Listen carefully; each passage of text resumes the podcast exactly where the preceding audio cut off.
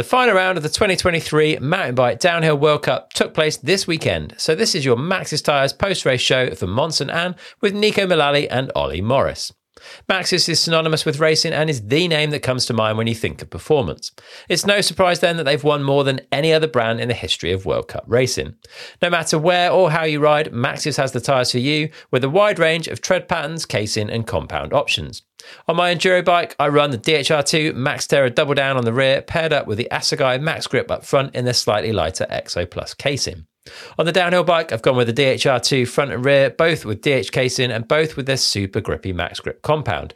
Both those setups work great for me, but check out the range and look at what's going to be good for you. You can check out the entire range of Maxxis tyres over at maxxis.com and find the tyres at your local Maxxis dealer. You can also give them a follow on Instagram where they're at Maxxis Bike. All right, it's time to check in with Neko Mulally and Olly Morris to chat all things World Cup finals. What an insane race on an amazing track with heaps for us to talk about. The riders that perform, the pressure for those chasing titles, track invasions, and plenty more. So without further ado, here's your Maxxis Tyres post race show for the 2023 Downhill World Cup finals in Mont-Sainte-Anne. Neko Mulally and Olly Morris, welcome back to the Downtime Podcast. We've had an insane uh, World Cup final in Mont-Sainte-Anne. I don't think I've ever seen a better looking track and better looking forest to put that track through than Mont-Sainte-Anne delivered this weekend. It looked absolutely spectacular from the internet sidelines. Uh, and Neko, you were there on the ground um, yeah, just give us some insight into the venue and the vibe before we get into the track specifically, because it just looks so different to how I've ever seen Mont-Sainte-Anne before.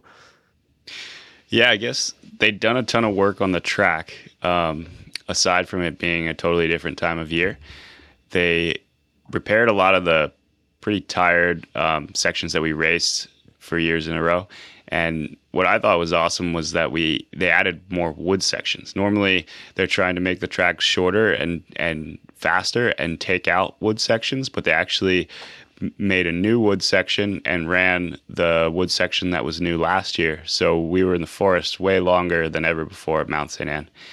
And they pretty much repaired like the whole track. It was just like a really good prep on the first day when we got there. Obviously, the layout was really fast. It normally is pretty fast this year. Um, the way that they've marked the tracks, I think it makes for exciting racing. And that track's so long already that they they needed to choose a pretty fast layout to try to keep the times down. Like in years past, we'd been over five minutes there, and obviously they wanted to get short as they could without compromising the track. So um, you know, from a track side, all the riders were stoked. It was awesome, fun to ride, fast. And then everybody was saying when the schedule came out that it was going to snow at Mount St. Anne in October, but it was actually so nice out when we got there. We set the pit up um, at night, like we got there after dark. It did get dark pretty early. It was dark at like a little after six at this time of year. Um, and we were in t-shirts and shorts putting up the pit after dark. So it was super warm. Um, the low humidity, like it was honestly so nice all week until race day. We just got a little bit of rain, just enough to, to make things pretty spicy. But um, all in all, like it was beautiful. The time of year was awesome, and it was uh, it was a holiday in Canada. I think it's Canadian Thanksgiving today, like this Monday. So there was a lot of people there. I thought being late maybe like the crowd was so good last year when Finn won and like the atmosphere in the finish. I was like, man, being this late, I don't know if it'll be quite as as big as it was, but it was at least that big or even bigger. It was absolutely incredible. Um, yeah, awesome way to finish the season. Yeah, it looks looks spectacular. Olly, I don't know about you, but I had a good dose of FOMO. That's a World Cup that I wish I'd uh, ponied up and spent the money and got on a plane and gone to. Not like it, the forest looked stunning, the track looked incredible. What were you kind of feeling being on the sidelines? Uh, well, yeah, obviously not being over there this year. Actually, uh, I was kind of glad because if I had been on the sidelines, I think I'd have wanted to be riding that track. It looks absolutely amazing, and uh, just hearing uh, what everyone was saying about it. But even without the info from everybody else, it was clearly uh, clearly just an awesome track. And Mont St. Anne's a pretty special place, and just how that track and how that hill forms tracks around it. If you've ever ridden some of the other tracks on that hill, they're like the most like some of them are the most technical rocky sections and, and some of them quite slow unlike the racetrack as well that I've, i think i've ever ridden um, but i just love the way each year they just lay out just an awesome awesome track and even though it's God knows how many years old now, it's still like you know, like you say, they make those additions and everybody's happy. Um, yeah, I don't. In terms of track, I don't think anyone's ever complained about uh, Mont-Sainte-Anne. And I think you've just said it there. The the footage of the uh, the or, or, like the autumnal forest was. Um, I mean, crikey, we get some colours in the UK, but not like that. yeah, it was insane. It was. Yeah, I was just looking through some photos before we hopped on this call and I've, it just that everything looks stunning. Like it looks looks unbelievable. Neko, tell us a little bit about how that track is to ride though, because it's it's long, it's physical, and it's it's pretty brutal on body and bike. Yeah, I'd say the I'd say the first day, all the riders were saying their hands hurt and they got a flat tire, which seems surprising, but we say that every single year at Mount St. Anne's. Like we have short term memory, like, oh my God, my hands hurt here. It's uh it, it is like I said, such a long track, and with the high speeds, and there's so much rock in it, and a ton of bedrock that is like at the perfect angle to just be a square edge to your tire, that it makes it pretty brutal to hold on to, and physical to like try to weight the bike to avoid some of that stuff. Like if if you wanted to, it'd be so easy to break your bike on this track. Just tons of flat tires, tons of broken wheels. If you watch during practice, um, there was just so many of them. So you want to go fast, but avoid that stuff. It makes it so you have to have really good timing, and that timing is quite physical on a on a long run to kind of weight the bike and, and unweight it where you need to. Um, and then some of the gnarliest sections are that main rock garden, the slab section that's pretty close to the bottom. So you're over three minutes in when you come into that section, and you got to be really committed. It's uh, it's it's quite scary as a rider because there's nowhere there that you would want to crash. Every surface is a hard rock slab or rock garden, um, and you got to ride it really committed to ride it fast. So that that's definitely gnarly to come into at the end of a run. But um, yeah, I'd say all the riders are saying this one more hands than anything. Like there's not a ton of pedaling on the track. There's a little sprint before you drop into the finish bowl, but for the most part, it's just holding on to the bike. It's physical. Yeah. And are you changing anything in the setup to try and like get the bike to live that little bit longer and get down the hill? Like I'm guessing tire pressures maybe go up a couple of psi. Inserts are going in. Is there much else going on? Um, I'd say for like the bikes getting the bike through. Those are the main things. I um, I, I had to share a couple of my. I bought a bunch of new CushCores before the race, and uh, I had riders coming over to my pit asking if I had any spare. so I think a lot of, a lot of people were running inserts, even in the front where you normally don't. Um, I bumped up my tire pressure. Um, yeah, that's those are the main things. I saw a lot of guys gluing the tires to the rims to, in case they got a flat. They would maybe hold on a little better. Um, that's pretty much it. Bike setup wise, like I, I just ran a stiffer um, setting kind of all around. I went for something a little softer at snowshoe, which I thought would get through that main rock garden. Like that's the spot where most of the time was to be gained at snowshoe. So I had um, slightly softer spring rate and setting to match with my suspension. And then at St. Anne, you just you just couldn't run that. It was so fast that you needed just a little more hold up. So I was stiffer on my suspension, and then yeah, just higher pressures and inserts to hold the hold the wheels together. Yeah. So timing is is the key then, really, because it's hard watching it on television. You could believe that people are just leaving it down to luck to some extent, and like just throwing the bike in and hoping that it makes it down. But it sounds like there's a lot more subtlety to it than that, just to make sure that you're not clipping at least the bigger of the the square edges anyway. Yeah, it's easier said than done. Like I was, uh, I went up to check the track after the first day of practice, and um, I said, I said to Loic, I'm going to go. I, I don't want to change my line, but I want to see what what rocks to avoid, and he said, "Well, I know which ones to avoid, but I can't avoid them." So it's uh, it's tough to miss those square edges. Yeah, for sure. Olly, did you hear much? Um, obviously, you're in contact with the the Mondraker team and some of the riders that you work with throughout the weekend. Was there much of a struggle, like for people getting up to speed on the track and sussing out lines and stuff? There, were, we saw a few different lines getting used in spots on the broadcast, but broadly speaking, it seemed quite one line. Yeah, I think. I mean, it's a track. It's one of those tracks that fa- you, you go fast even when you're going slow. If you know what I mean, like it's it's a high speed track, so um, even your first run, you're at a certain speed. And I think sometimes, especially when the conditions that we had, in, you know, on finals day, semi and and uh, the final runs, as it as it got wetter, it was like having to. It, it became even more challenging to pick what fast was because. Um, like you you are you're going fast from you know all the time pretty much on that track um, so yeah there is that. I, uh, just to relate to what neko said about timing though and it's this you know we talk more about who kind of won and things like this but when you think about especially who won the men's there's uh you know that sort of saying in boxing about like timing beats power and i think it's a prime example uh, on that track although one often assumes on these really fast big burly tracks that you need to be a big, strong person to deal with it. Um, but actually, if you get the timing right, then sometimes that can, you know, you can overcome maybe a difference in strength and things like this. Um, so yeah, yeah, definitely. It's just like I say, come back to it. It's a high speed track and one that's uh, uh, one that's difficult to find what the top end is on it because you're going fast from the off. Yeah, yeah. All right, Neko. Let's talk a little bit about your experience of uh, the race weekend itself. Unfortunately, it didn't didn't go beyond qualifying for you this time.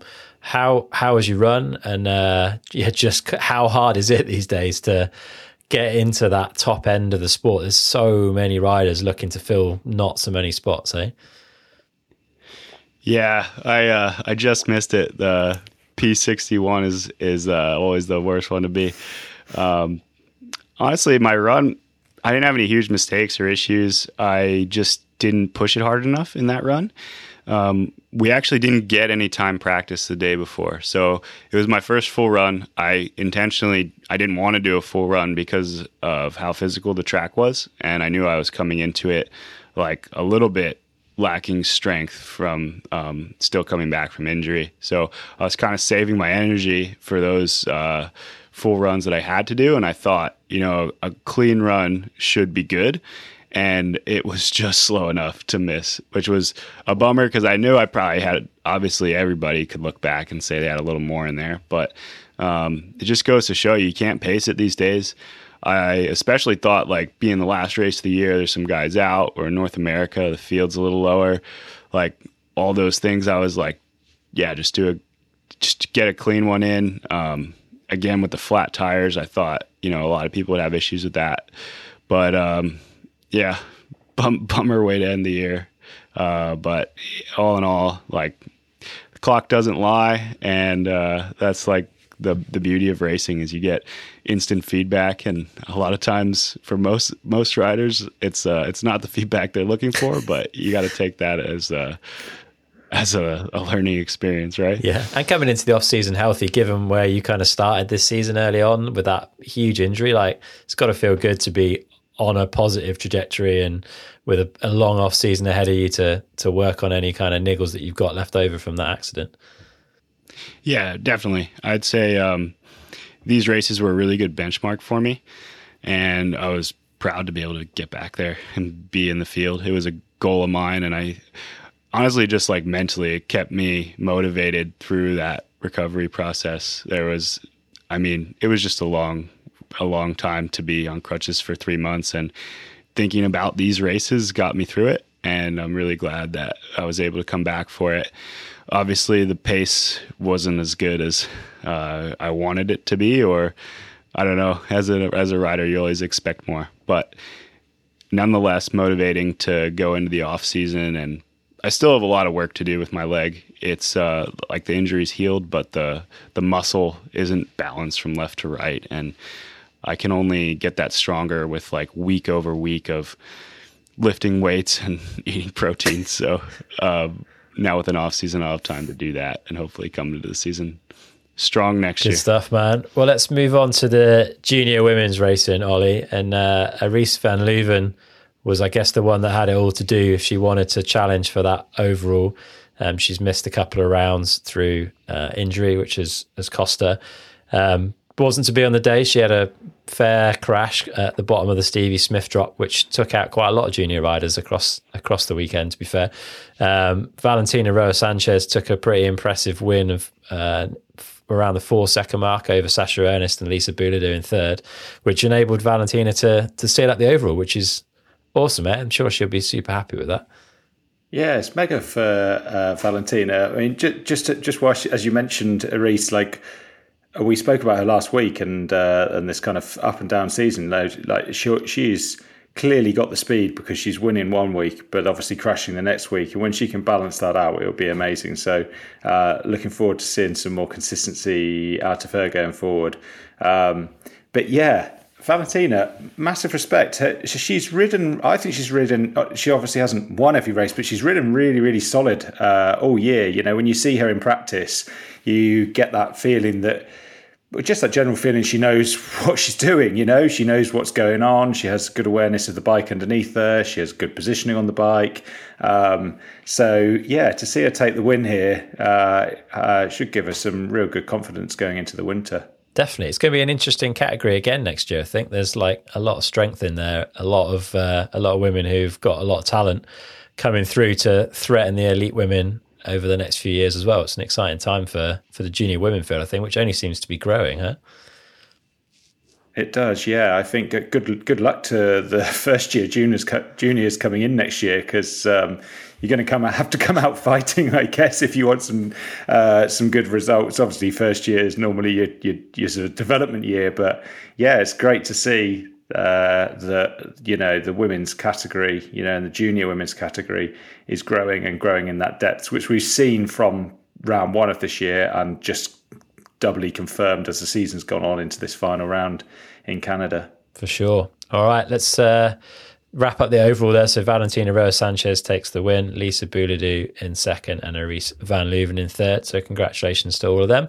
We'll talk a bit about the junior men. Uh, Neko, the North American hopes, uh, won into the final. Unfortunately, Bodhi Kuhn and Ryan Pinkerton out uh, with injury. Do you know what happened to Ryan? I, I, saw him on WynTV, so he seems to be out of hospital and he looked okay. But do you know what actually happened at all?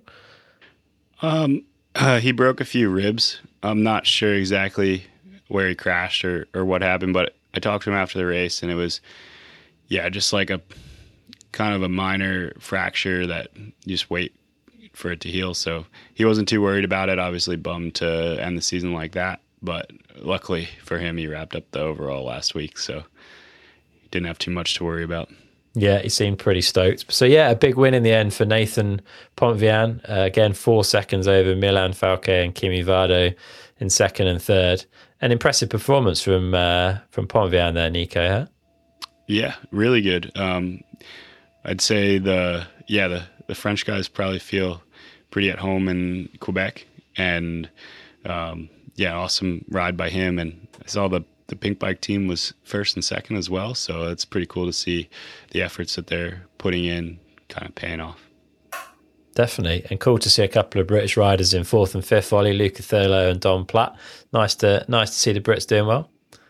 Yeah, it's great to see them in there. Um, I think Luca's going to be absolutely buzzing with that because I think he's started the season pretty well, not with results maybe he, that he would want as he came into it, um, and probably the same for Dom really. But Dom, the last couple of rounds, uh, has really shown to be uh, to be on that speed, and on the speed again that probably I think everyone around him expected. I certainly did, and and uh, and certainly himself uh, did. And you know, there's a couple of other Brits further down. Um, uh, uh, Owen, for example, Rudy and Oscar. Like those guys, not quite in the in the top end there, but um, definitely room for uh, potential going into their second year. I'm actually, I think Owen is in second year, isn't he? But Rudy and Oscar uh, have got second year junior to go next year, so um, look forward to seeing them.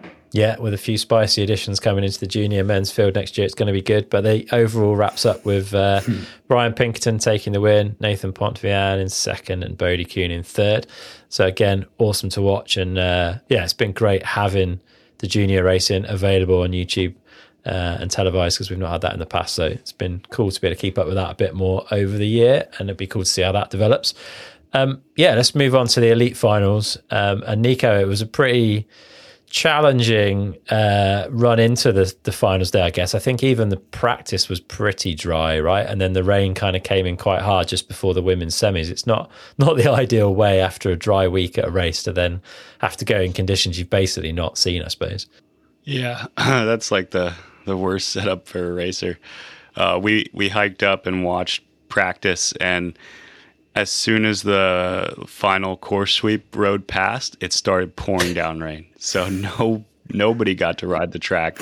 It was like clockwork. Like practice was until uh, 10:30, and at 10:30 it started raining. So um, yeah, and not a lot, but just enough to like be dangerous. Like the speeds were just as high, but now you had all the rocks and roots covered in grease. So, um, man, it looked it looked super gnarly. Like for those guys, they're not sure how to predict it. Um, almost all of them need to qualify into the into the final, and like I said, the speeds are the same, but you just have a much slipperier track to deal with. So that looked really difficult. Yeah, fair play to everyone that rolled the dice and uh, got it down in semis and into the finals. And it, it was a uh, an interesting final. There was quite a lot of uh, action and a lot of it in the Laydow Rock section. Uh, took out quite a few riders, Phoebe, Tahnée, various people had incidents and accidents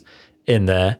Um, but yeah, a, a cool uh, podium in the end. So Harriet Harnden in fifth, Olly, uh, a rider that we know I guess, best from the enduro side, but definitely has done a lot of other stuff with cross country, cyclocross, and now having a bit of a go at downhill. This is her second uh, World Cup and first podium. I think she was third in semis as well. Just shows, I guess, that ability of enduro riders to ride on instinct, maybe, and and deal with conditions that are changing and tracks that aren't what they maybe thought they were going to be when they set off from the top. It's cool to see. Yeah, it's really cool to see. She's, um, uh, I, I, think, one of the most like efficient riders out there is the word I want to use. You know, she just kind of, I, I think I mentioned this before, but she just carries like good speed all the way. You know, like, and and obviously to maybe go out and win one of these things, that good speed has to then just get raised slightly, but she keeps that good consistent speed all the way down and it's uh, and it and it works um, and it works really well for her um, and where does it come from as you say she's got that diversified like background uh, of riding um, from cyclocross, XC, enduro. Like she's kind of got it, got it all, if you like, and uh, and I think that's where you know she she forms this efficient style. And um, yeah, I'm sure the more experience she gets in downhill, she's already getting podiums this year. I don't think she hasn't quite confirmed whether she's racing downhill next year or not yet, unless I've missed it. Um, but the last I heard, she was kind of you, you know it was still up in the air, I think. So yeah, yeah hopefully she does because it's yet another uh, very strong candidate for podiums and potentially wins going forward. Yeah, if I was going to try and read between the lines from her WynTV interview after the race, I'd say she wants to ride downhill, but she hasn't been able to confirm it yet. Like it looked like she was really enjoying it and was kind of keen to be back for more. So, I yeah, be ace to see more of Hattie on the downhill circuit. She's a talented rider. Uh, Neko, Monika Hrastnik in fourth, and uh, a best a season best for Vera Widmann in uh, third. Again, two riders that got down kind of, I guess, clean is uh, and efficient is the way to put it. There was a lot of mistakes made, and it it definitely paid to kind of keep things in a in a pile and get down, uh, yeah, without incident. It looks like those two did a really really good job of that.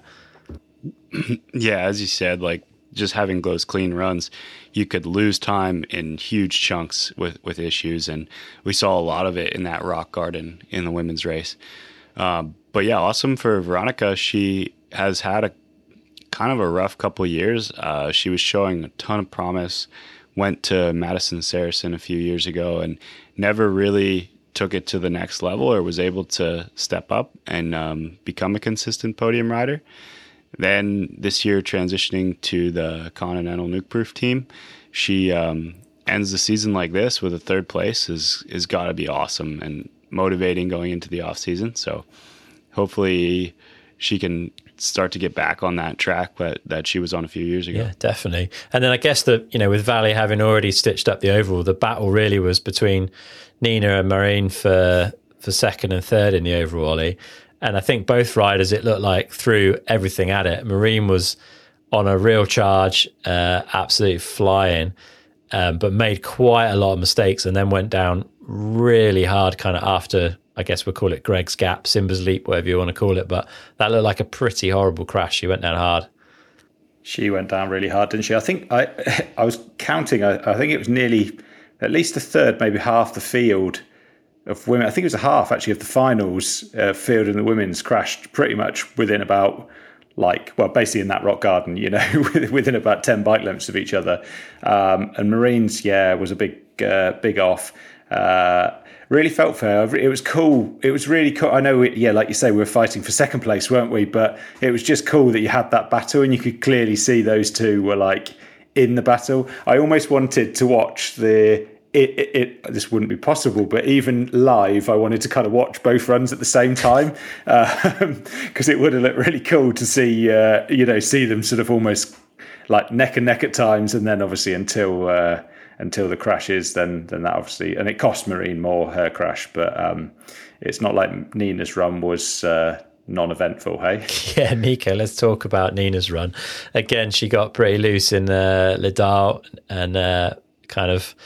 That was the beginning of things going wrong. She said after that she felt like she just lost all of her energy and came into the finish line gap with not enough speed, but still went for it. And uh, sort of reminded me of a little moment you had there last year coming in with a with a flat and and taking that that leap that she blew her front tire up on the landing and somehow managed to roll out of it and get across the finish line like that was far from a perfect run but like actually pretty impressive to get it down and to get second yeah it was incredible like watching at the finish seeing her hit that tree in the rock garden and then uh, get back on track and be just ahead at the split it was like man, this is such a crazy race. And then to finish like that is like, wow, incredible. I don't know how she managed to blow her front tire off, but and ride it out. But uh, yeah, I'm sure she's she was relieved to cross the finish line on that run,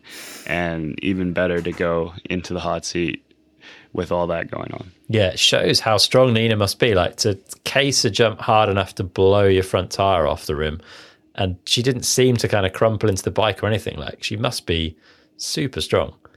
Yeah, I I can't imagine blowing the front tire off. Uh, when I blew the back tire off, it was hard enough.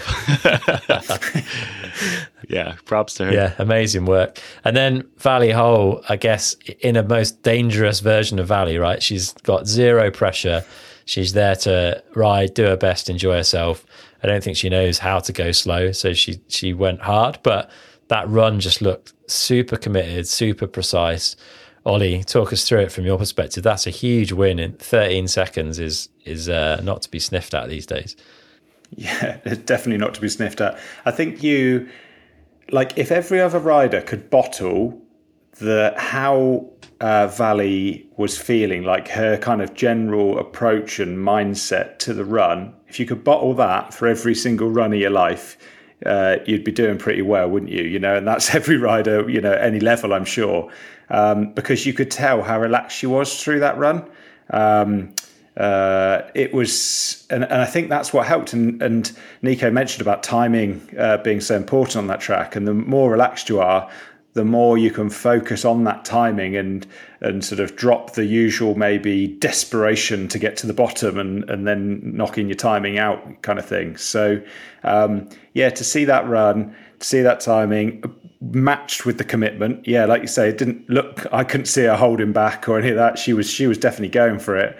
but definitely in a very calm way. And um, I loved watching that run. It was a run that, uh, like, yeah, you just want to see more of, if you know what I mean. You want to see riders riding more like that more often because it was. Um, I, I don't want to use the term. I'll use the term that commentators often use, which is like that poetry emotion commentary, uh, commentary typical kind of wording. But in in that run, it was very like that. You know, she was very. It was just it worked and everything came together well. And um, yeah, I think it's you know it's it's going to definitely show the women's field that you know that's what they need to work on this winter. You know, Nina's got the closest to her, and and obviously on an occasion beaten her, but. Um, uh, you know the, the, the the fighting pack behind them, should we say? Uh, that's what they need to work on for sure to be able to be up there and and fighting for those wins with Vali. Definitely, yeah. The bar is high, so yeah. Vali takes the women's overall, mm. uh, obviously the week before, but then the the second place goes to Nina Hoffmann. third to Marine Cabirou, Monika Hrastnik in fourth, and uh, Camille Balanche in fifth. So that's wrap that one up, and then we're over to the elite men. Um, and just a couple of quick observations from the the men's semi. I mean, it was pretty obvious that Jackson Goldstone was in a good place. It was insane to watch him look like he was playing his way down the track and uh, going as fast as he did. So you could kind of see that was ominous. Ethan was obviously turning up the wick, so that was cool to see. But there was a few uh, struggles out there, Ollie. One of them was uh, Laurie Greenland, the rider you know well and work with. Um, the f- sort of fatigue and illness that he's battled with this season just again taking its toll. I'm guessing he's going to be glad to put the season behind him and keen to to get healthy and move on after that. I think he literally rolled through that semi-finals run and run and just carried on pedaling back to the UK. To be fair, Chris, mate, um, he. Uh, uh, it's uh, he actually had. If you look at his season, which I haven't in depth yet, but if you look at it as a whole, he's had like I think three podiums. Uh, he's got he's got that uh, bronze at the World Championship. If you look at it, it's kind of I'm sure many riders in the world would pay good money to have a season like that. Um, uh, but at the same time, if you look at potential of rider, you know that there's a lot more there, kind of thing. And obviously, this health, ongoing health issues costing him. So, yeah, like I say, I think he's, uh, I think he gets home any minute. To be fair, and he'd be happy to, um, happy to be back. And and num, it, it's quite obvious what his focus is now. You know, sometimes you've got to sit down and almost be like, right, what do we need to work on to improve for next year? Well, obviously, the thing is get better, get healthy and then you know he's, clearly quite good at riding bikes, and he so uh, you know it's the health bit he needs to sort first. Definitely, yeah, it'd be good to see him back on form next season. And then Neko, a couple of riders that didn't make the cut. Greg Minnaar out uh, with a sort of suffering with a shoulder injury. Um, not the sort of track where you want that, I guess. But also Jordan Williams again, not kind of making the cut. It's been a real up and down season with for him. I think like taking that first win and then having some races where he seems to be kind of on the pace and others where he's struggled and hasn't made that cut. It's, it's a challenging first year, I guess. Yeah, definitely. I'm not sure what what issues he had during his semifinal run. He looked really good out there in practice. Um, obviously, had a great result snowshoe last weekend. So, um, not not sure what it was that held him back. But um, yeah, it's got to be a tough like after that first win, you have to be so stoked. But like anything else, the season is a bonus. But still, um, that kind of becomes a new bar for you, and you want to live up to that at the races to follow. So that's that's got to be a interesting spot to be in. I think it it through all that it t- teaches you a lot, and it makes you a mentally tough rider. So I think that maybe some trials and tribulations following the win, but he'll he'll be stronger for it. Um, and then I was talking to Tom Duncan, Greg's mechanic, and he said Greg could couldn't even put a t-shirt on, couldn't lift his arm over his head to to get his shirt on. His shoulder was so um, so messed up from from the crash. So uh, close anyway to making the semifinal, but it's interesting for Greg because it's like it's definitely not the way that he wants to end the season and also talks of maybe retiring. You don't want to end like that. But uh, with how fast everybody is and and the level, it's like it, it might not actually even get better to to keep pushing. But with saying that. If anybody can go against all odds to do something, it would definitely be Greg Minnaar. So I hope that we see him racing more, and I, I don't think he'll want to end on this note. The um, I was just going to say, in relation to obviously riders like him and Jordan not getting into the finals, uh, and I just wanted to hear your guys' thoughts, and especially yours, Neko. That obviously with there no, been no points for the semis, like you had sixty riders going into the final day. Um, effectively doing a semi-final and a final is is kind of having 90 male riders doing timed runs in a day.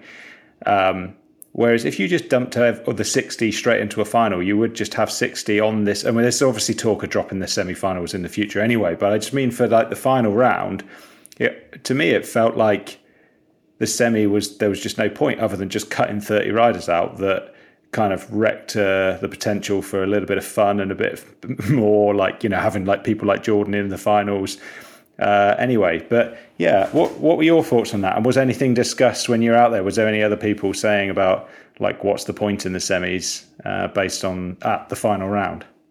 There, there definitely was going into the weekend. I honestly I was expecting a little bit more strategy from some guys who the guys who were protected or the guys who um, didn't really need to make the cut.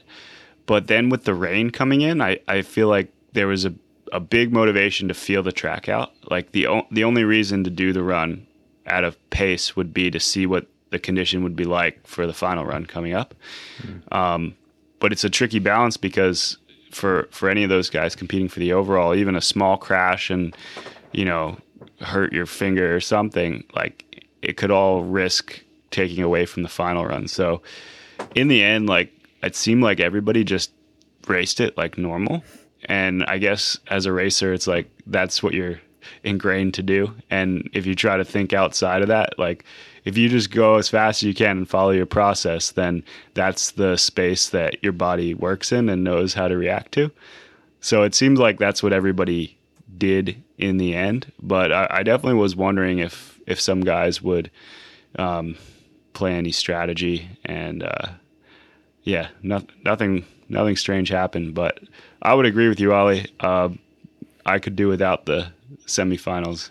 It seems like everybody's racing twice that day. Like you have 60 guys doing the run, and then you have 30 guys, and you could just add a little bit bigger gaps and have the 60 guys do their run once. And that seems more similar to what downhill is. Yeah, fair comment. Right, let's um, let's talk about the men's elite final. And normally I try and hold off from talking about the winner for a bit, but I can't. It was too exciting. That run from Jackson Goldstone, Ollie, was unbelievable. Like he looked, he made that look so.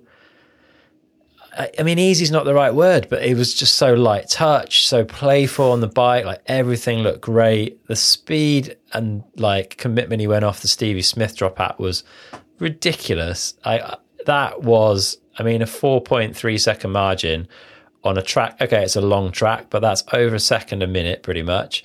Like that, wild, right? We don't see runs like that very often. That was pretty special. I don't think we've seen a margin like that in a long time, have we? Especially as we've spoken about in previous uh, episodes when we've um, with the semis and then the finals, people have been getting closer, and this week they weren't. Uh, uh, yeah, and you've got to add to it, like, and obviously people who sort of know Jackson and even know of him and a little bit about him, uh, maybe this shouldn't be a surprise, but he's in, he's he's on his home turf, right? He's well, he's in Canada. Um, he's you know everyone's kind of wanting him slash expecting him to win a little bit there as well i hear all the fans they're all you know shouting everything i hear as well they were everyone was thinking Laurie was Jackson. You know, any excuse for like a slightly shorter guy on a Santa Cruz, they were shouting Jackson Goldstone. From what I hear, like, like it was, you know, all that expectation. You'd think that would build quite a lot of pressure, you know, and then you put the the into that that sort of mixing pot. You put the fact that it's his first year elite, you know, and his age and all of this stuff into that. To then still deliver on that run shows that uh, quite clearly uh, he's got um, just a little bit of talent to be able to throw at the uh, throw at this game.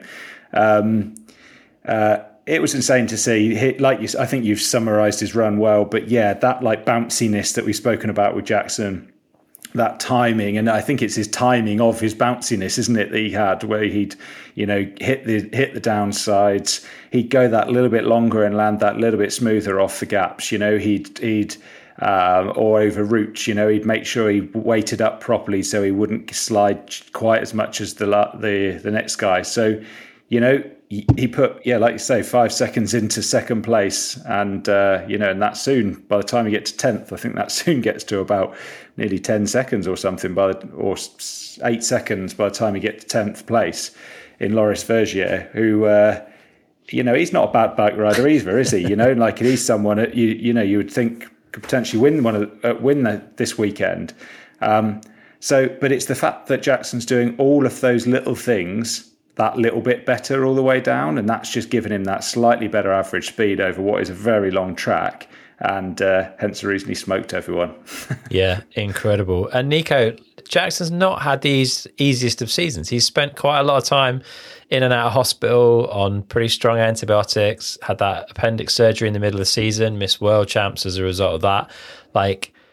It's pretty ominous that a guy can have a fairly rough season first year elite, so still kind of learning the ropes, I guess, and still put in performances like this and take second in the overall. Surely that's got to that's got to worry everyone in the off season. Like, where do you go uh, when you're competing against someone like that?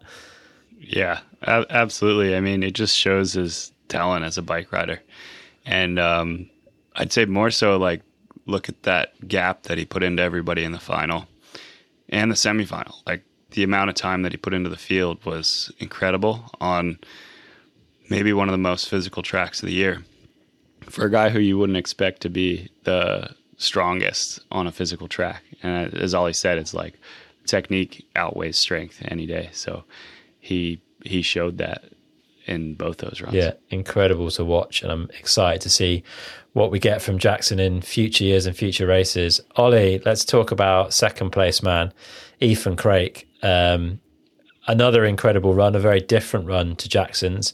Felt pretty intense to watch. Uh, I'm sure it felt pretty intense to ride. Uh, literally like front wheel sliding off the Stevie Smith's drop. Uh, a few mistakes in there for sure, but he was fully committed and going hard and held onto it to the bottom. Eh? That again was quite a gap from uh, from third, really. Yeah, it was super impressive. And again, I think the impressive thing was the how he managed the pressure because he'd obviously delivered on that semi-finals run, hadn't he? Uh, and and let's be honest, when there's younger, newer riders on in that sort of place when they've qualified or you know had a semi-finals that have gone well, uh, sometimes it, they push it too hard. And and uh, and fair play. I mean, Ethan did go on the edge of pushing it too hard in places. Uh, there was this uh, I swear I saw him at the top. There was he, he, made quite a big mistake at the top, and if you look at his sector time, he was still actually faster than Jackson, even with that big mistake at the top. So he's um, he's clearly got the speed. We've spoken about him. Oh, um, you know, he's been rising through the season, hasn't he? We've seen him, you know, more and more in this top ten group, and we've mentioned him before. Um, but he has always had the pace, and he's always had the pace from a very young age, you know. And I, have mentioned how he used to win kind of local races where he'd be beating Bernard and people like that. So he he's shown that he's got the speed from a very young age. He hasn't had the most amount of uh, luck, I suppose, over the years. Um, but it's all you know. It's a bit like I remember Amaury, you know, Amaury looked like he sort of jumped onto the onto the scene, didn't he, and came from nowhere. And he definitely didn't come from nowhere. He he just used to crash a lot, you know, when in his like end of junior, start of elite years.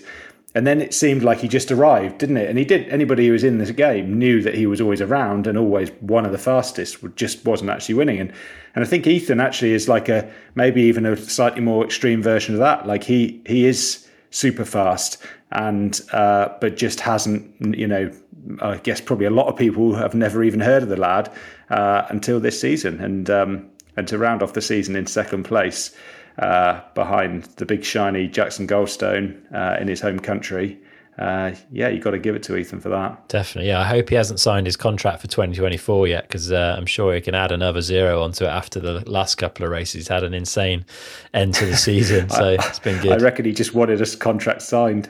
yeah, true. Yeah, with obviously with GT not not being on the circuit next year, by the sounds of things, it'd be uh, interesting to see where Ethan ends up. Uh, Neko, let's talk about Loic Bruni. I mean, a champion We've seen many champions rides from Loic. This was not an easy one for him. He came in, I think, pretty sore off the back of that crash in Snowshoe.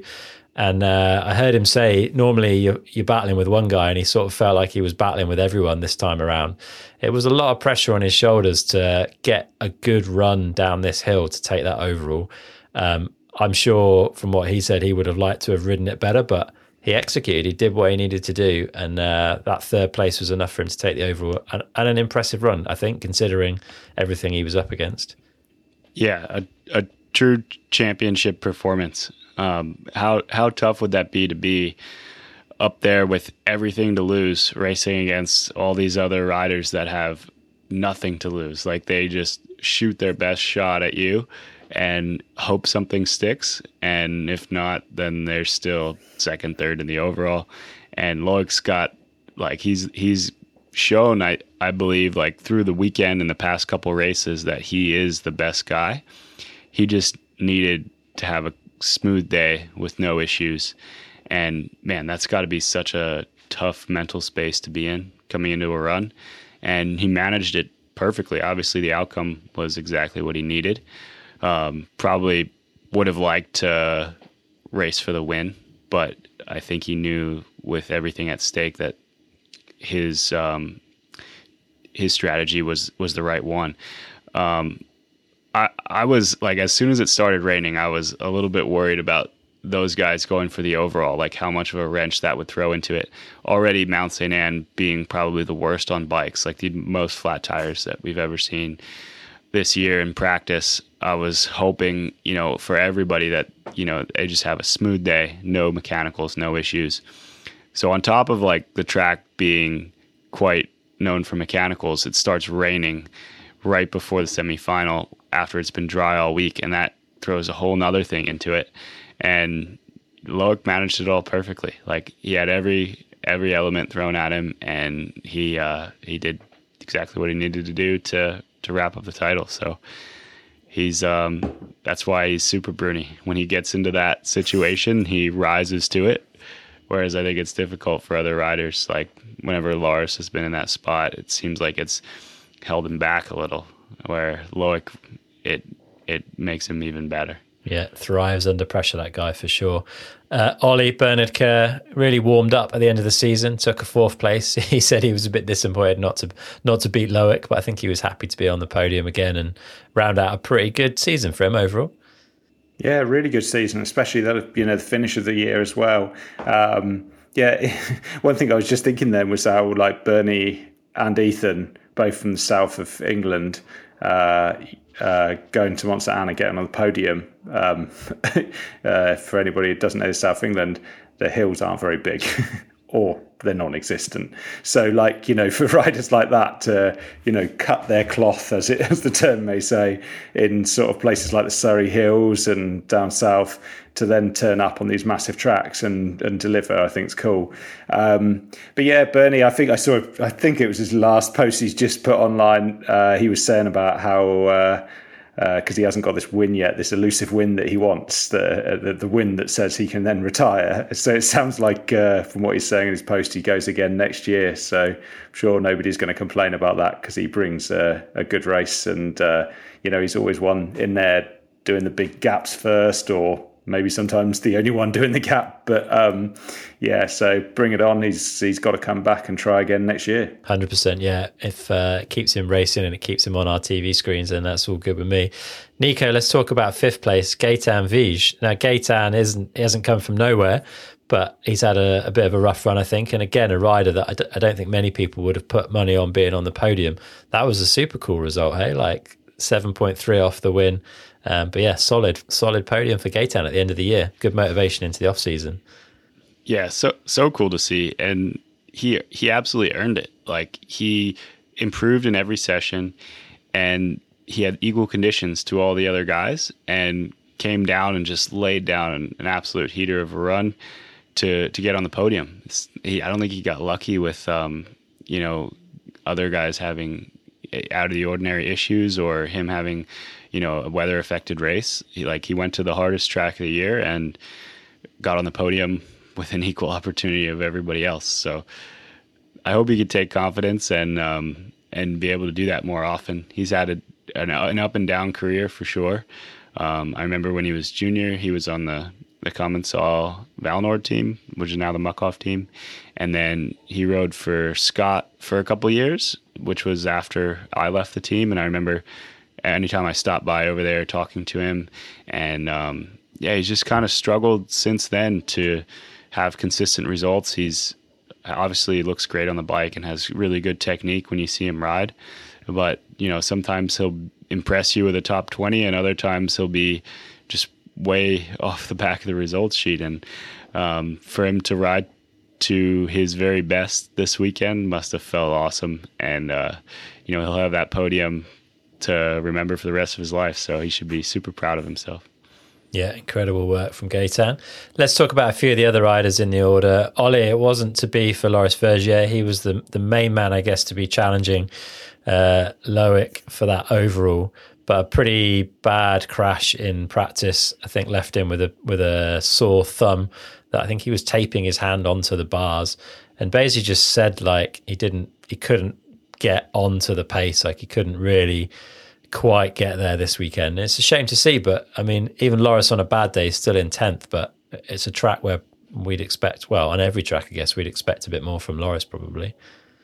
Yeah, real shame with, like you say, the injury. But um, yeah, coming back to our point that we started the uh, uh, the podcast on about this timing thing. Loris's timing is generally, you know, a one, and you know, still wasn't his run. It was just it he didn't have quite that, and due to injury, quite that intensity that uh, that it demanded to take the win this weekend. Um, but yeah, I mean, as we said last week, he's been bubbling around, like kind of quietly doing his thing this year, and uh, you know, and still ended up in a in a pretty damn good position uh, in the overall, even though uh, this weekend didn't quite um, work for him. Yeah, for sure. Neko, let's talk about Finn Iles. Um, again, it's been a challenging season for Finn he was on a tear, I would say. Like that was a, a pretty incredible run that he had going there. Looked super fast and super strong, but wasn't to be. Uh, had that slide out on the exit of the the kind of big rock section, and um, I think he was pretty upset by it. Like he looked like he was really kind of down and questioning things. It's uh, it's hard, I guess. There's a lot of expectation on him after the win there last year um, and clearly had the speed, but it just wasn't to be on the day. It's tough to deal with. Yeah, I think Finn's kind of struggled the past past few races with um, just not being able to tap into that speed that sometimes it seems like he can so easily. Um, in his run, like at the finish area, when he came through the first split, two point whatever seconds up, it just erupted. Like people were going insane when his times were so far ahead and building at every split. Uh, the crowd was just loving it. And um, yeah, in the end, like when you look at the splits against Jackson, he was maybe a second off before he crashed. It would probably have been tough to uh, to bring that back, but um, nevertheless, like Finn absolutely went for it. And going through the rock garden and the spot where he slid out is so terrifying to go through as a rider is like a stepping left turn on rock slabs that are wet and slippery. And there's like elevated edges that you need to like unweight over to not slide on. And uh, man that's like such a scary turn to go through that fast. And uh, yeah he went for it he like he's got to be proud of that. He had some unique lines up on the track in that like fresh cut section. I meant to ask him if he did it on purpose or not, but he he like went low through that section, which seemed like after the rain was getting pretty slick, and he just bombed it in low and and and built through that split. So I think it looked like he intentionally did it, but um, nonetheless, like his riding looked incredible.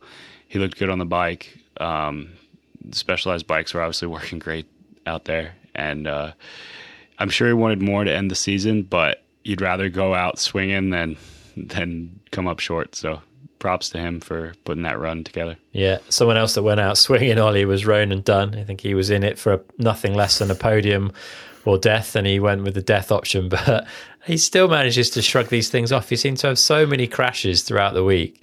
He's made a strong stuff, eh? Like, what what does it take to take him out of action? He's hard as nails, isn't he? There are so many crashes over the past three or four rounds where I've been like, oh no, poor lad, he's out, and he just keeps coming back for more. So, yeah, yeah, you expected a wild run from him this weekend. Um, you know, he's sort of he's always been that wild guy, hasn't he? And and actually, the fact that he started posting these these well obviously last week second place and you know these more regular top tens shows that he's he's learning how to balance that uh, that intensity and sort of balance that like raw speed he's got. Um, but maybe this weekend he got a little bit excited as he was so close last week and thought he'd uh, throw it all at it and fair play to him. Uh, fortunately sounds like he's okay. Um, uh, but yeah I mean he was you look at his split on that top top bit sector. He was just behind Finn um, by only about 0.2 or something like that. So he was he was up for the fight this week. That's for sure. He was flying for sure. Neko, someone else who was. Uh, up for the fight with the track and a few of the trees on the way down was Andi Kolb. Clipped that tree that he'd hit in semis, but somehow just carried on riding through it. Like it must be. I mean, that's it. It looks like a pretty gnarly section of the track anyway, like gapping down into that left hand turn and smashing through a tree on the way past. Like, how? What's going on? Yeah, uh, I couldn't believe that he almost hit that tree a second time.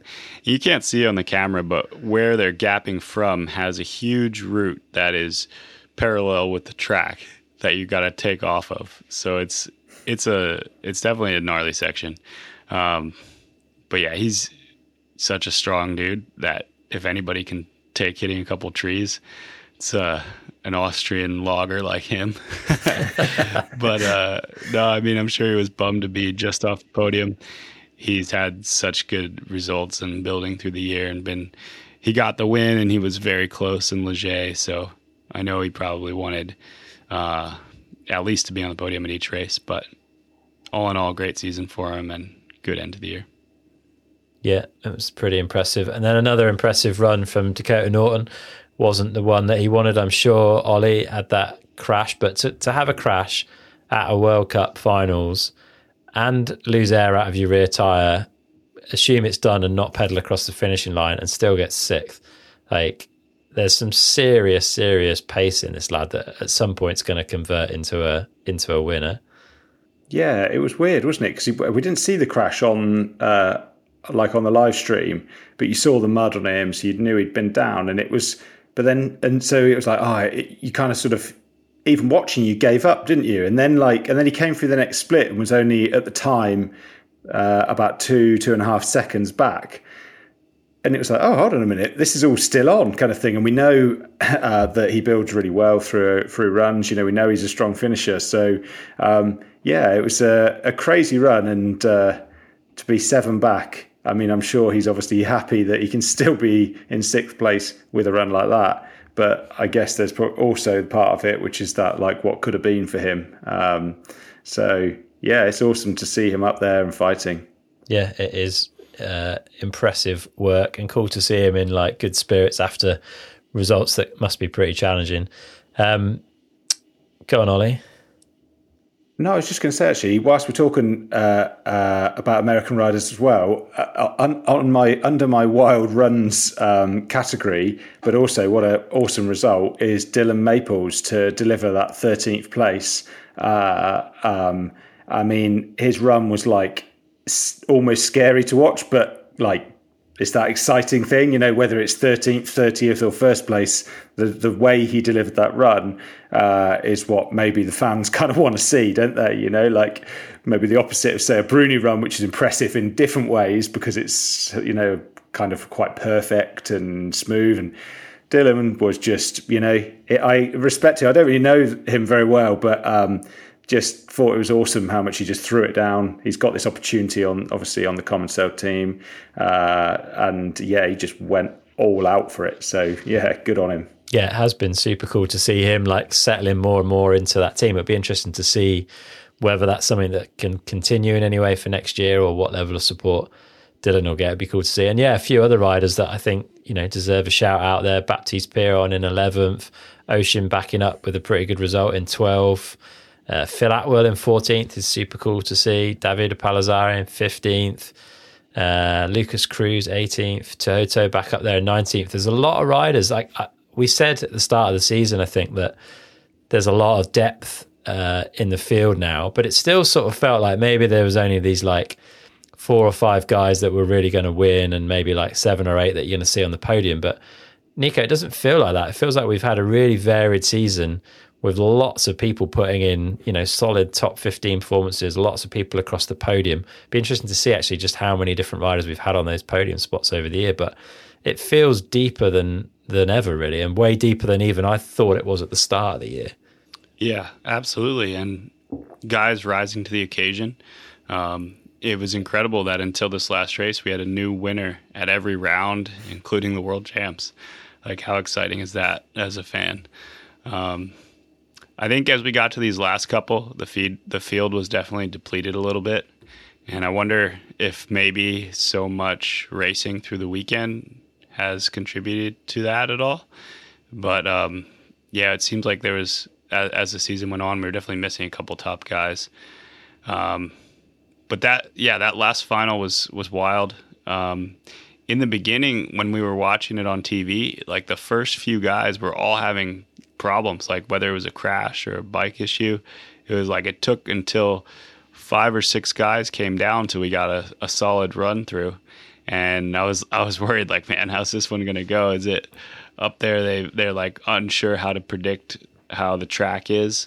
Um, they obviously got to feel it out in semis, but then it changes again for finals, and maybe they're expecting it to be more dry and pushing harder, or I'm not sure what the the case was, but uh, it it seemed like it was off to a rough start for the final, and then um, quickly like the more experienced riders started to settle in, and and uh, the it just I don't know these last two were just so exciting to watch. It seemed like as you got down to the end of the start list, the, each guy kept stepping it up and stepping it up, and it was very exciting race. Yeah, it's been an incredible season to watch, and it leaves the overall with Loic taking the win, Jackson in second in his uh, first elite season, which is damn impressive.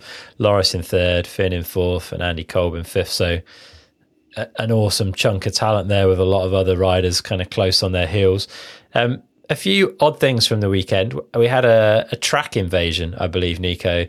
Uh, while Jackson was just about to head into the finish, someone decided they were going to get on the track and were wrestled out by a security guard and uh, and one of the photographers, Zach, I think, who uh, kind of helped out. Like, is that a first? I, I, don't remember ever seeing a track invasion at a World Cup before.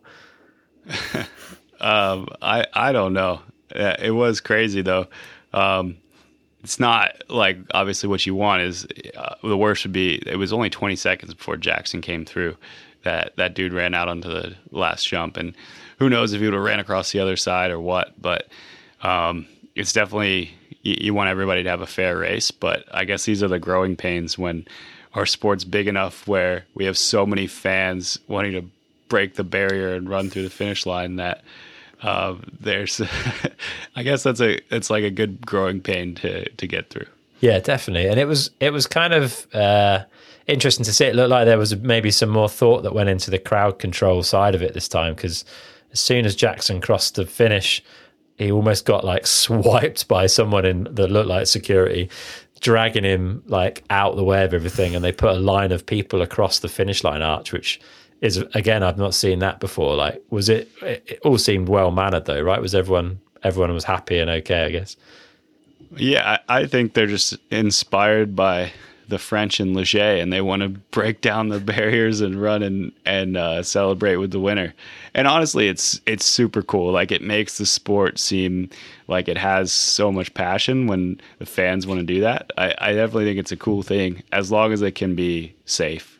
And um, it seems like yeah, I was impressed how well security was able to handle that situation. Like I didn't know if they would be expecting somebody to run across the finish line before Jackson came down, and the fact that they had a guy there ready to deal with it, like showed that they uh, they they handled it perfectly. And then to have like a elevated um, athlete area above the finish, and as soon as Jackson came through, them sweep him up to there where he could not be tackled by the fans. Like of course they wanted to they wanted to crowd surf him around, but uh, they kept him like close enough that he could, you know, throw his goggles or they they had all those funny outfits they were throwing to him and he would throw them back and they had to interact with him, but they weren't able to like just anybody go up and tackle Jackson. So it seemed like they managed it well and um, the crowd was just awesome. Like so cool to see that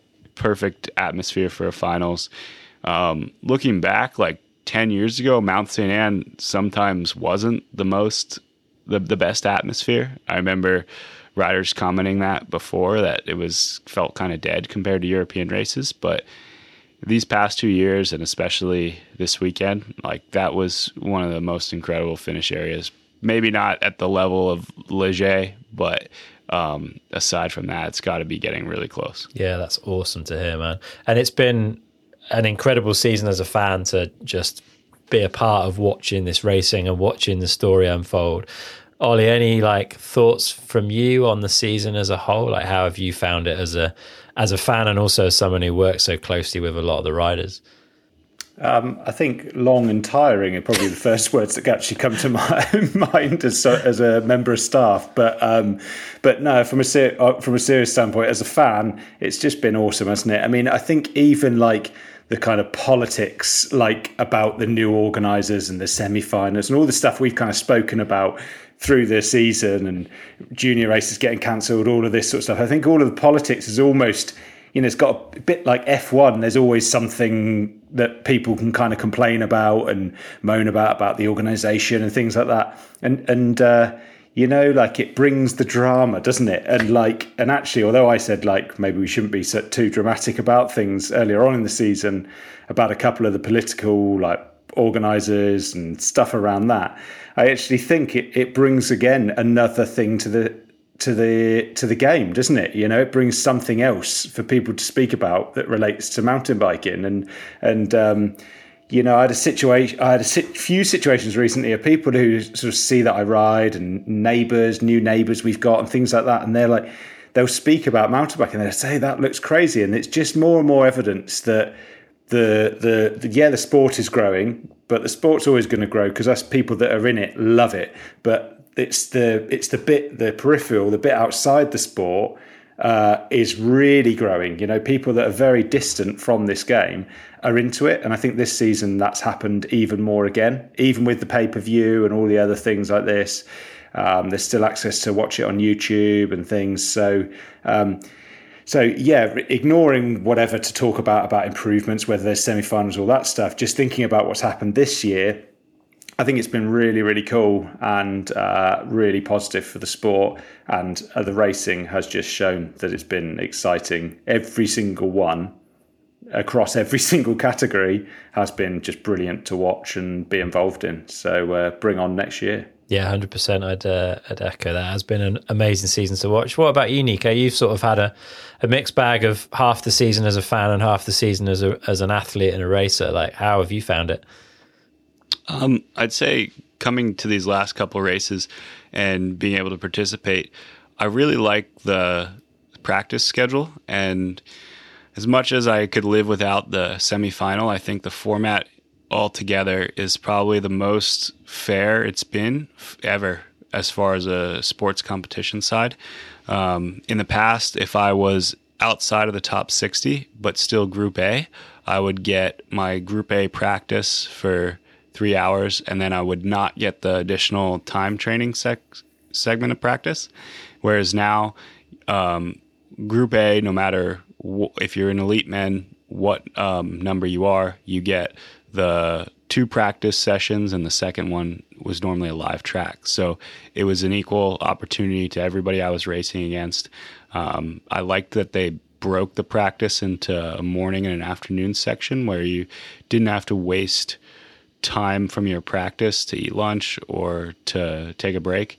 It was um, the practice sections were shorter, but they, um, like everybody was there at the start. There was a line to drop in, and you'd get your runs in and then head back. So I feel like they managed that really well. The juniors got to also then see the track closer to their race run, and the women in the past there would be a practice for them in the morning, and then the elite men would practice, destroy the track, and then they would get to race on it. And lines had changed, ruts had blown out. So, from that side, I think they did an amazing job.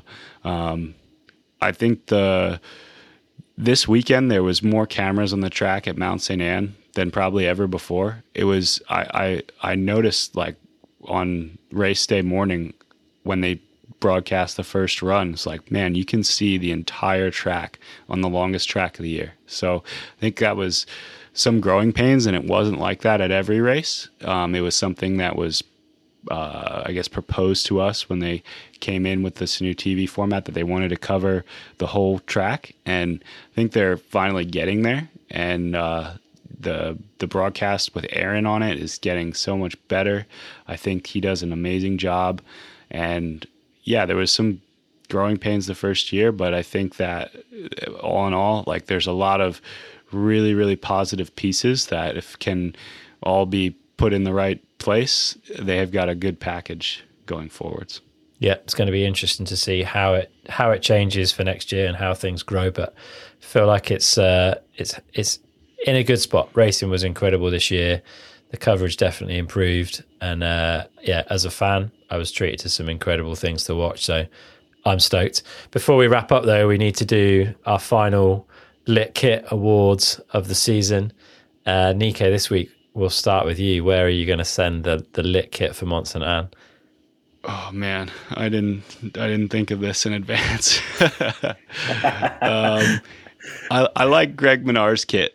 I thought it looked really good. It was uh, I always like red and white. It's like I think it looks good for racing, and it kind of when he had the photo of him next to the Mont-Sainte-Anne sign, I thought it fit really well. Um, so yeah, I like Greg's kit. All right, nice. Olly, what about you? It looks like I've learned through this year, Neko, and you, you've forgotten to prep your lit kit. But um, yeah, uh, yeah, for me, the uh, like well the giant team basically the VHS I think it's like a like a kind of uh, maybe it's showing my age or era or generation um, but yeah that VHS kit I think um, yeah maybe, maybe when it was actually like on track like it got a little bit lost but I think in the photos I was like cool they've done it's quite hard to do something different now isn't it let's be honest because everyone's got new kits each week and all of this stuff so I thought yeah a nice touch and uh, yeah, looked pretty cool. It did, and uh, I'm to pick another syndicate member, I'm afraid, and pick Laurie Greenland's kit. Um, I'm not sure on any other track on any other week of the year that would have been my lit kit, but there was something about the way that like browny yellow and the highlight of the red logo and the white writing and everything just looked on the backdrop of the trees and the color of the leaves that just made every photo of Laurie from the weekend look to me anyway, look incredible. So yeah, props to everyone involved in that and uh, and Laurie for making some good shapes in it on the bike as well. So he might well not have got the result he wanted, but he has won a prestigious Kit Award at the end of the season. Neko, you're going to add something? Yeah, uh, it seems like Laurie had the coolest kit at several of the races this year. Um, but I was going to mention about that giant kit. We were in the in the gondola, and I thought it was pretty funny. Uh, Sam Blenkinsop said to Remy Meier-Smith, uh, "When when I was your age, that's what we used to watch on TV." it's too true. Yeah, it definitely shows the generational split between those of us that remember that stuff and those of us that don't, for sure, man. Well, um, I'd love to keep talking all day because this is genuinely one of my highlights of the working week is chatting with you guys and covering these World Cup races. But this is the last one of the season, um, and we should let you guys go and enjoy the rest of your days. But thank you on behalf of me for hanging out and chatting in these uh, post shows, but also on behalf of everyone that listens and gets something out of these shows. Like it's really appreciated that you guys make the time to come and share your knowledge and your experience uh, from the races. So thanks for an awesome season. Hope both of you have a good off season, and uh, yeah, look forward to seeing what racing brings us in 2024 because no doubt it's going to be exciting. Thanks, Chris. Yeah, it's a pleasure. Thank you, Chris, for uh, providing the platform and inviting us on. All right, that's it for this Maxxis Tires post race show with Neko and Olly. And it's also it for this season. I really hope you enjoyed this and all the World Cup shows that we've done during the year. It's one of my favourite parts of this job, and I love hearing the feedback from those of you who listen. So a massive thank you to everyone who's been in touch throughout the year. Also, a massive thank you to Maxxis for supporting this season. I really couldn't do these shows without their support. Maxxis have incredible tyres for you no matter how or where you ride, so head over to maxxis.com or visit your local Maxxis dealer and check them out. Here are a few other links that might be useful to you too.